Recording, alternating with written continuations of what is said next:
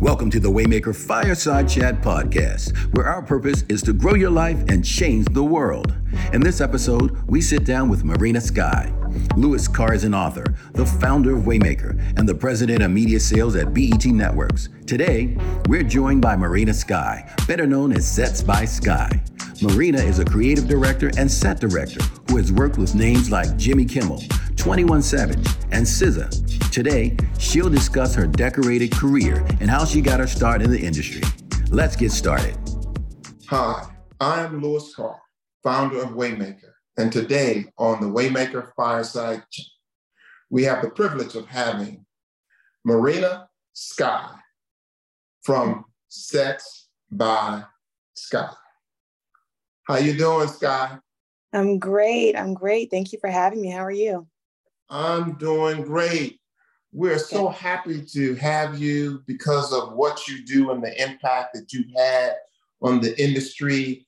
Now, you've done sets from everybody from Jimmy Kimmel to SZA to 21 Savage to Young Dolph. I mean, you know, you have really been busy uh, in your career. So yeah. tell us, when did set design sort of get on your mind? You know, how, how did that start? I mean, you know, set design, usually fashion design, I can hear that, mm-hmm. you know, but set design is, is a different thing. So, what age, yeah. where, how? Take us back. Okay. I mean, yeah, it is, to your point, it is very niche. Um, I kind of stumbled into this as a beautiful passion. Um, but I think elements of it have always been a part of who I am. And they were just kind of showing themselves in different places. Um, but if I'm to take us back, uh, it basically started right after college for me. So I went, I'm from Los Angeles originally, and then I moved to Atlanta to go to Clark Atlanta University. Um, and then after graduation, I stayed in Atlanta but didn't really know what I wanted to do. I knew I was creative, but I didn't know what that was supposed to mean for me specifically. Um, and so I was doing marketing for IKEA for a while. And during that job, um, it, the job was great. It was easy, but it wasn't like the passion of mine. And so I was trying to figure out what to do in the meantime. Um, and then, you know, actually, unfortunately, tragedy struck, and my brother was actually shot and killed. And his passing was really like the catalyst for me kind of taking this like very introspective look um, and deep dive into like what I really wanted to do because people always say like you know when tragedy strikes um, you have all of these like realizations you know life is too short and all of these things but that's truly what happened to me I he passed away and it was very untimely and it really had me sitting and thinking like what like what am I doing with my time? What do I want to do to make a difference? Um, so I actually ended up quitting my job at the time. I took I was working off of savings um, and did free work for a year and a half. I literally did free photo shoots, free video shoots, free anything creative that I could build a set with. I was just doing free. Um, uh, before that, I so I quit my job and I basically wrote down a list of the things that I felt I could make money doing. Um, and clothing, fashion was one of those. So I started a clothing line.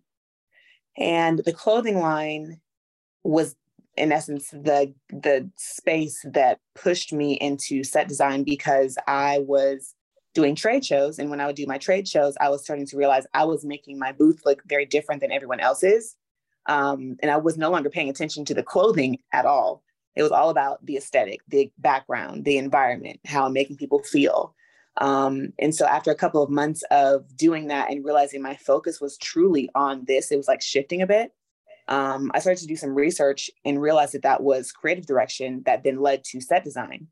And I was like, okay, well, I mean, I like both of these concepts. Let's just see what happens with this. Um, and so then I did free work for a year and a half asking my friends who were in production if I could, you know, tag along making things on their sets. And then I have a best friend who's a photographer and he picked up the camera at the same time I realized I wanted to do this. And we would do photo shoots in my my apartment in my living room i would make sets in my bedroom like any space that i could utilize um, because we didn't have the money at the time or the resources to rent a studio. So I was like finding props at thrift stores and painting them or repurposing them and then making mini sets in my apartment. And God bless my roommates at the time for allowing me to use our space as a walking studio. Um, but the projects that I picked up in that time frame of that year and a half was really my almost like my internship. Um, that was me gaining this hands-on experience because my, my like training in school was not for set design, architecture, graphic design, any of that. So I really had to figure it out all on my own. So what, what was your degree in? So I have a, a degree in public relations with a minor um, in U.S. history and mass media. Okay, great. So yeah. now, now, now, Scott, I'm not going to ask your age, but something that you said that really says old school. Mm-hmm. You said you work for free. I did. Yeah. Now you know that's that's an old school thing. All right. You work for free to gain the experience. So a lot of people out there would go like, well, she she she got to be old because nobody young they ain't trying to do nothing for free. All right. Uh, at 13, I want to be paid. Okay. So, so where did you get that mindset and be willing to make that sacrifice to say, hey, I just want the experience. So I'll work for free to get the experience. Talk to that for a second. Yeah, I don't think I've ever I've never had an issue like putting myself out there, taking the risk. I think um, I'm I'm very blessed to have been raised with family members, my mom, my grandparents, who um, who allowed me to just truly be who I am, but also told me to make sure to walk in confidence and have this balance of confidence versus being humble. And I think the element of being humble is kind of where that lies um, because I mean, you're never going to go anywhere if you assume that you know everything and then you, need, or the person who's giving this job to you needs you. Um, it's quite the opposite, actually. There are thousands of people that do the same work. Um, you're just one of them, you know? And so I think I've just, I've always had this mindset of like, if I've always been inquisitive um, and I have always had this like at one point, maybe at times, probably just like delusional, um, just I think it's just like a delusional inquisitiveness. Like I will try it, whatever it is. If it's something that I feel like could better me or I could learn from, I'm going to do it. And it doesn't matter if it pays me or not. To this day, I will. I truly don't. Um, I don't really care about like the the budget of a project. I'm in a space where like I I want to make sure that it feeds my soul and it needs to make sense. Is it something that's going to have a positive impact um, on something on the creative world, on you know Black women, on the music industry? Um, those are the things that are important. And so I think that element of like, yeah, I just have never been afraid to do to get my hands dirty ever. Even as a kid, I, I was a tomboy who was like climbing trees and stuff like that and skipping rocks. Like I've always just been this. It nothing's too. I'm not too good for anything type of person. So, where did you get the? So you you, got the experience, and then you said, "Okay, uh, I can I can do this." Why did you decide I want to start my own business versus going to work for a firm or somebody else, which you clearly probably could have got those type of jobs? but mm-hmm. you wanted to have your own business. Where did that courage, confidence come from that you're going to say, hey, I'm going to launch out and do my own thing? The funny thing is, I don't think for a second I have ever, to this day, thought about doing this for another company. Ever. It wasn't even, a, it's never been a thought of mine. It was always like i'm just going to figure it out and it made sense like my first big project eh, the amount of money it i had to like create a business account for it. And so i was it was just like by default. It's like well i guess i'm starting a business now. Cool. Let's see what that looks like. And it's just been like you know trial and error from there. But um yeah, the idea to to do this under someone else was just never it's never something I thought about. My I think my idea has always been I want to be able to create these ideas, have these ideas, take them, create them in real life. Um, without any limits. And I want to be able to make be the decision maker and allowing and helping other people to do the same thing. So bringing other production assistants, other production designers into the fold to assist. Um, but I think in my mind, I always felt like, you know, I might have I might come into roadblocks if I was working under a big company. So why not just start my own? Sure, let's see what happens, you know? So, so when I interview people like you, and I say, you know, they they've made sets for the, the Jimmy Kimmel Show or SZA or Wale or Young Dolph, the first question that people I know said, well, Louis, you didn't ask him, well, how did you get to work with uh, Wale? Or how did you get to work with SZA? It ain't like mm-hmm. she was walking down the street and said, oh, that's SZA. Let me see, can I build a set for her, all right? So who was your first sort of big celebrity and how did that relationship happen? And then how did you build upon that? Yeah. Um, so after the year and a half of free work, I got my first big project, which was the, designing a multi-level nightclub in Atlanta. It was called Club Daydreams. And at the time, I was completely and utterly obsessed with all of these um, experience and like nightlife subcultures that are happening that happen in Tokyo. Um, and so like, you know, you can walk down the street and you'll go to a restaurant that is themed like a jail. And so you're like eating out of a toilet or something ridiculous, but there, are, there are so many different facets of that as a creative concept. I was like so enthralled with that. This um, the owner of this club came to me, asked me to design it. And so I ended up designing that nightclub um, to be a mixed world between like Alice in Wonderland and Willy Wonka and the Chocolate Factory. So like there were clouds that changed colors on the ceiling and bar stools that were mushrooms and all these crazy things. But that that club was the first club ever in Atlanta to be themed like that, and it caught a lot of attention. Um, and so it that it thus caught the attention of T.I. And at the time, T.I. was um, considering doing this pop up museum um, based upon Southern hip hop. And I was like, okay, cool, that's amazing. I've been in Atlanta for long enough. I also have a different perspective because I'm from LA, so I can I can figure out how to beautifully blend, you know, West rap versus in South rap, blah blah blah. Um, well, that ended up being the Trap Music Museum, and so that was my first big project. Um, and that project was so crazy because we were that was a three month project. We worked seven days a week, like I'd say like maybe 12 to 15 hours a day. Um, and we were so dedicated and in it that Tip would just walk in casually with like a group of people and a cameraman at like one in the morning, and it would be like C SPAN. And we had no idea that we were just kind of living our worlds, creating these sets and all this stuff. Um, and the history was happening while we were building it and we just had absolutely no idea. So that was my first big big project. And then that project led to the 21 savage that got me the clio award in, in rolling stone. And then that led me to Jidenna and just the list kind of went from there. So how does your creative brain work? So when you decide to take on an assignment mm-hmm.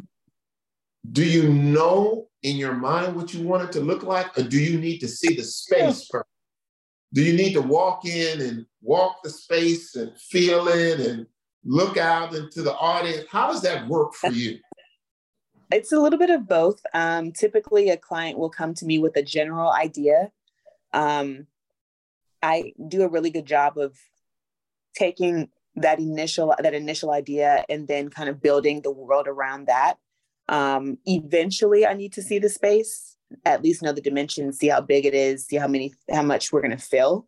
Um, but that doesn't have to be the first thing. I mean, the, the beginning of the process is really just coming up with the general concept. Um, and then the client basically telling me how big to dream, or I dream big and then they reel me back in. Um, and then, you know, eventually, yeah, I go and see the space and see how much of that dream we can fit in it. So when if someone says, you know, Skye, what is your superpower? Mm.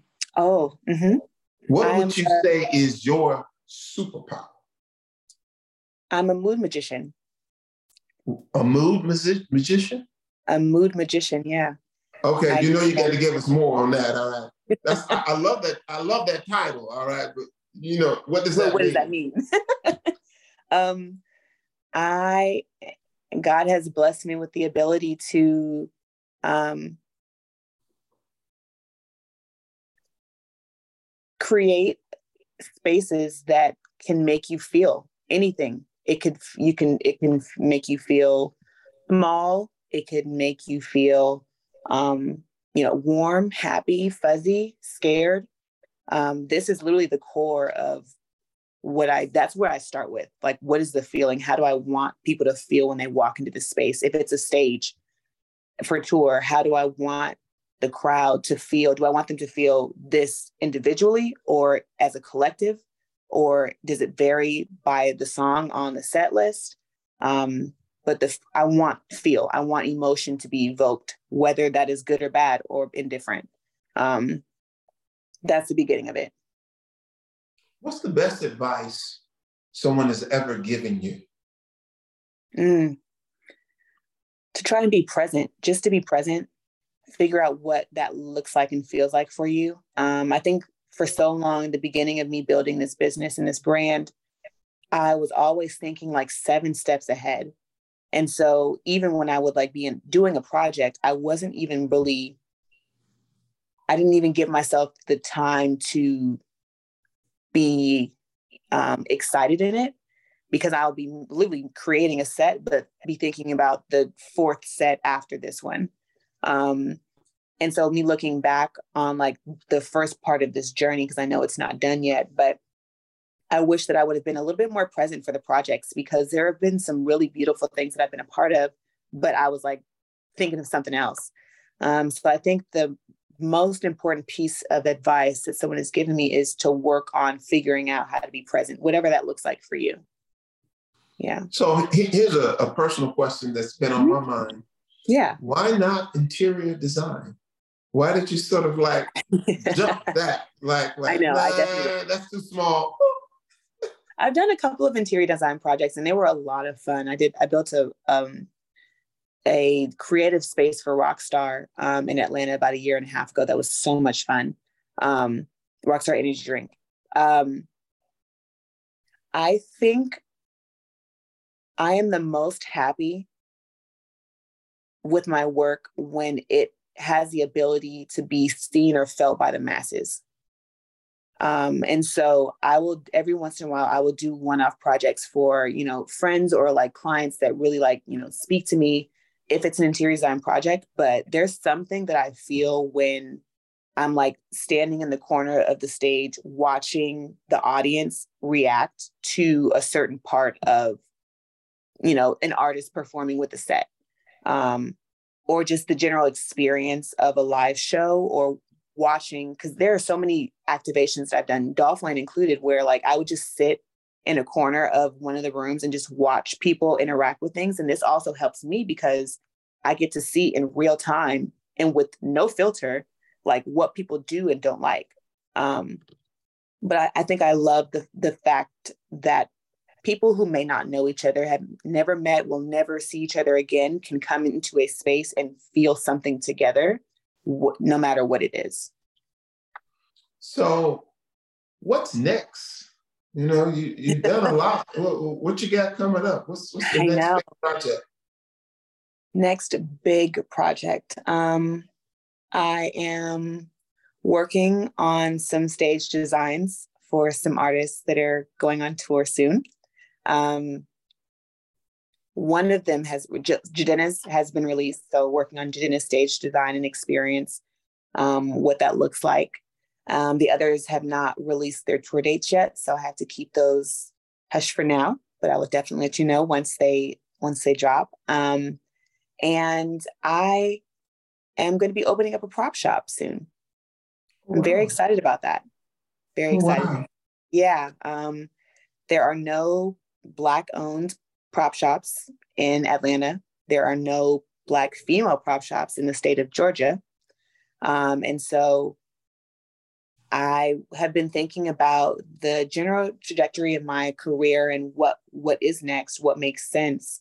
Um, and I really want to be able to create a, a space for young creatives to you know go and play around in and grab things and be creative whether you're a photographer a model an upcoming set designer um, a movie producer i think a prop shop is something that atlanta definitely needs and so that is um, that's something i'm working on hopefully by this time next year our doors will be open and for the high school uh, student who is listening to this Mm-hmm. What advice would you give them if they want to grow up and be like you, Scott? Oh man. I would tell them to to all the, the crazy ideas that people think are just like out of this world um, to write them down, keep them in a journal, and those are going to be references for them when they get older. Um, there are so many ideas that I like come up with in the middle of the night or you know i'll have random conversations and things will just pop in my mind and they'll just be like absolutely insane um, but i take notes of these things and then those things end up being a part of sets later on um, so i think the piece of advice that i would give is to not ever like count anything out um, everything anything literally anything is possible yeah and final question for you Mm-hmm. We at Waymaker think that every successful person has had at least one Waymaker. Mm. Who has been some of the Waymakers in Skye's life? I would definitely say my family to start off because, um, like, I've, I come from a very creative family. And eh, as you said in the beginning of this conversation, like, set design is not the typical profession at all. And so, literally, it's taken my my grandma still kind of like doesn't understand what I do. Um, like to this day. And for so long, I couldn't explain to them what I was doing. They would just know I'd be up at all hours of the night, coming home at crazy hours, doing random things. And they'd be like, I support you. I don't really know what's happening, but we believe you, we love you, and we support you. Um, but yeah, my family has always, always been supportive of me throughout this whole journey of me figuring out what this is. Cause essentially my, what I do is three, kind of three jobs in one. It's a set designer, a creative director, an art director, um, and then an interior designer every once in a while. Um, so figuring out how to make this one job out of multiple jobs has been a journey. Um, but yeah, they have always supported me with that. Um, and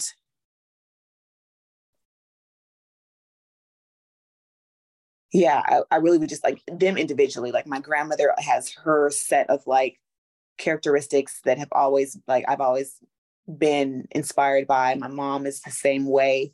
Um, so definitely my family. That's yeah, and then if I had people that I know, if I had to say people that I do not know, but I hope I am able to meet soon, um, the absolutely amazing Ruth Carter um, is a huge inspiration for me.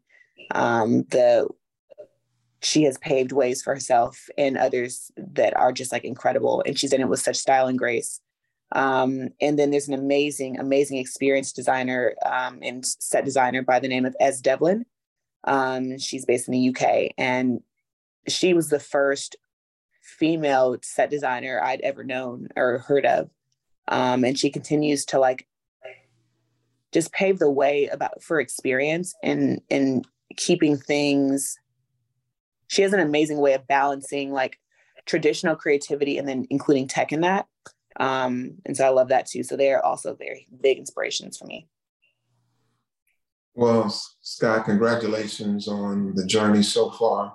Thank you um, so much. You the best. Uh, thank you for participating in, in this podcast. And we look forward to uh, our audience reading about you in Waymaker Journal. So thank Yay. you so much. Absolutely. Congratulations on Waymaker. That is incredible. Incredible. Thank you.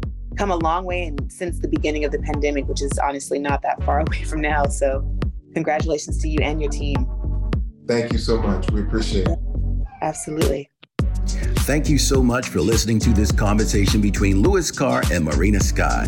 What did you enjoy about this episode? Let us know on our social media at Waymaker Culture. Don't forget to claim your Waymaker Journal at waymakerjournal.com and be sure to enter the Waymaker giveaway by going to waymakercontest.com. Subscribe to the Waymaker Fireside Chat podcast to get notifications each time we release an episode.